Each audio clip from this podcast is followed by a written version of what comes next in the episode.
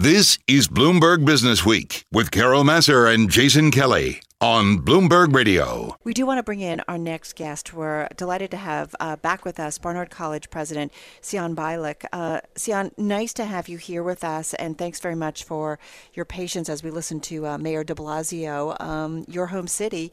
You know, it's interesting. We're listening to the mayor of New York, and his tone and demeanor are really at odds with what we're hearing from the president and other officials who are beginning to talk about reopening up the U.S. economy. How are you, on a daily basis, assessing the situation? How have you been assessing the situation? Well, there's a lot of information coming in, and, and, we're really thinking specifically about New York City and New York State right now. And our goal has been to first and foremost to support the health and safety of our faculty, students, and staff. And we've transitioned to online learning for the remainder of the semester and really focusing on helping our students continue during this really, you know, unprecedented time. And so, what does that look like, and what are you learning so far, uh, President Beilock, in terms of the the mechanics and the logistics of you know really keeping students engaged and helping faculty and staff I would imagine sort of manage their home lives and all that I think as we're all discovering in this remote uh, scenario it's complicated. It is definitely complicated and you know, I think the role of an institution here in a place like Barnard that prides itself on a world class education, our faculty, our teachers, they're also scholars, is helping support the faculty and the students so that they can all learn together. Um, whether that's giving faculty tutorials about using Zoom and how to engage classes, and also giving students the same sort of tutorials and help and just tips for staying focused and engaged. Just like you would in a classroom, having your cell phone right next to you is not so great for focusing and being attentive, and that's certainly true online as well. We just want to mention a headline crossing the Bloomberg uh, Facebook seeing um, a weakening ad market. Let me just bring it up. I just lost it here. Facebook seeing weakening in ad business due to COVID 19. That's expected as we see a lot yeah. of businesses um, seeing a retrenchment uh, in uh, everything that's going on. President Beilock, I do wonder too about what kinds of things that you guys are implementing, whether it's online learning or virtual tours for folks who want to come see, you know, the college. Um, that you think might actually stick around longer term? Yeah, I think there are really some opportunities here to make sure that we're able to engage students and parents, families, interested parties, alums from across the globe. So some of the virtual tours, we're doing um, check-ins with faculty, even for alums, to learn about what's happening in the classroom. I've already heard that many parents are peeking over their students' shoulders as they're taking part in classes I think there's a, there's an opportunity to get more folks engaged in education. And so, President Beilock, and I'm saying this uh, out of a, a, place of self interest, and uh, I'm guessing Carol is thinking the same thing, especially as an alum of your notable uh, institution we both have college juniors, you know, whose SATs were delayed. We've got the APs being um, uh, executed in a different way. High school students, especially high school students who are in their junior uh, year and, and a little younger and a little older, uh, are really going to be affected by this. How is your institution, how are institutions sort of thinking about that? And, and I've got to say, this was going to be a week where we were touring colleges. Yeah, you weren't even supposed to be yeah. here today. I was not supposed to be here.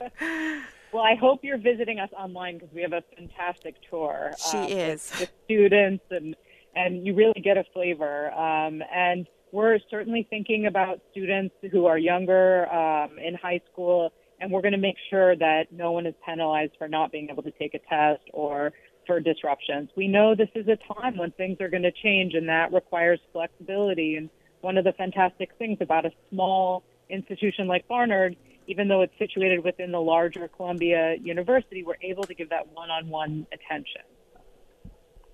So I, I do want to ask you, um, if we can, about an area of expertise that you have. You gave an amazing TED talk uh, that Carol sent around, uh, and two million people, I think, plus have seen. You understand. You you were a psychologist, uh, a cognitive scientist, I should say, by training. You understand stress and this is a stressful time. How do you what, what's the lens that you're looking through to help us maybe cope with everything that's going on around us? Yeah, I think you know I've I've spent my career studying anxiety in the brain, and in a way that makes me well situated to think about these times and how we support our community. I think the first thing is to really understand that it's okay to feel anxious right now. We often feel anxious when we have a loss of control, when we don't know what's going to happen. In fact, in my research, when we actually peek inside the brain, when we use neuroscience techniques to look inside the brain, we see the areas in the brain involved in fear, involved in negative emotions are most activated before something negative happens. It's kind of the what if. You don't know what's going to happen. And so this is a time where we have a lot of these what ifs, and it's okay to be anxious. Uh, but in doing, in knowing that, this is also a time to cut yourself some slack, to have self compassion. We know that we often are harsher on ourselves than we are on everyone else around us. It's that little voice in your head. And it's time to be compassionate with ourselves, to say it's okay to be stressed. We don't have to have everything planned out. And our goal is to focus on the little things that are taking us one day at a time. Well, especially right in a situation where we have really no control over what's happening. I mean, our world has been turned completely upside down, President Beilock, and we've just got to kind of, you know, wait for the answers or wait for the situation to change. And I would say now is the time to focus on what you can control. So for our mm. students, we talk a lot about making schedules. So even though you're not maybe having all your normal routines, what schedules can you have? You have class. Can you also set aside some time to study? Maybe you have a Zoom study group with friends.